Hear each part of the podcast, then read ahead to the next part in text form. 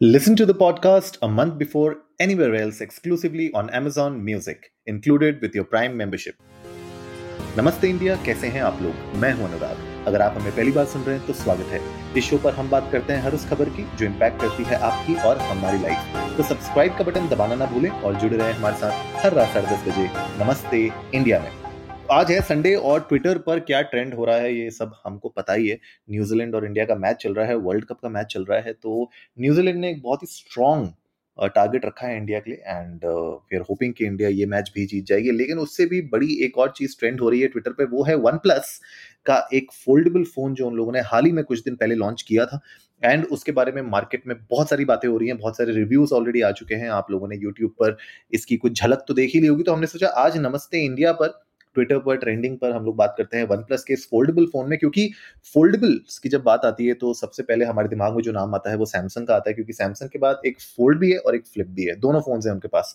जो रेजर था मोटरोला का, अगर आपको याद होगा तो वो भी एक तरीके से कम हुआ था मोटोरोला के लिए, लेकिन वो फ़ोन बहुत ज़्यादा चला नहीं मार्केट में। जो नस्टैल्जिया था, वो लोग क्रिएट करना चाह रहे थे रेजर को लेके।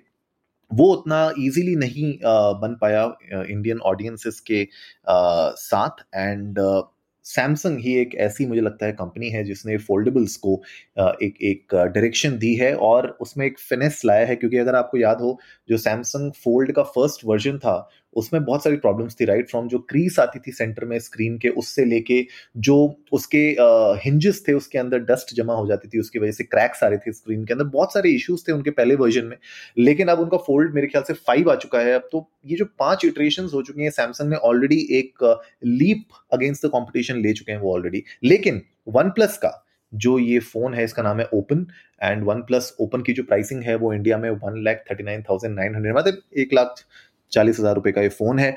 सिक्सटीन जीबी की रैम है इसमें फाइव हंड्रेड ट्वेल्व का इसमें स्टोरेज है।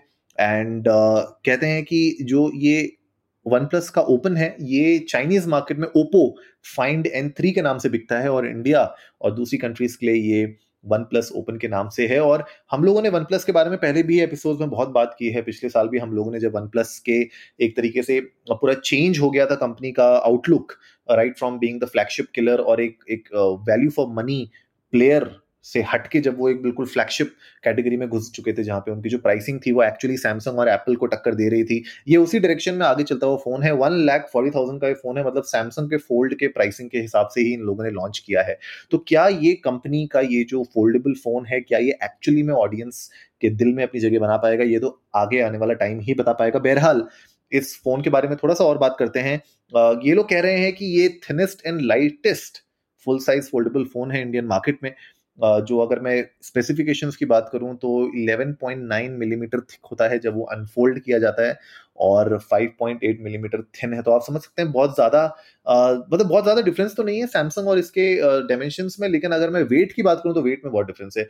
239 ग्राम्स का ये वेट है तो one of the lightest foldable phone ये बन जाता है अराउंड द ग्लोब एंड देखने में फ़ोन बहुत अच्छा लग रहा है डेफिनेटली इसके कुछ और फीचर्स के बारे में अगर मैं बात करूँ तो एक टू के का इसमें रेजोल्यूशन की स्क्रीन है इसमें. 120 ट्वेंटी की इसमें आपको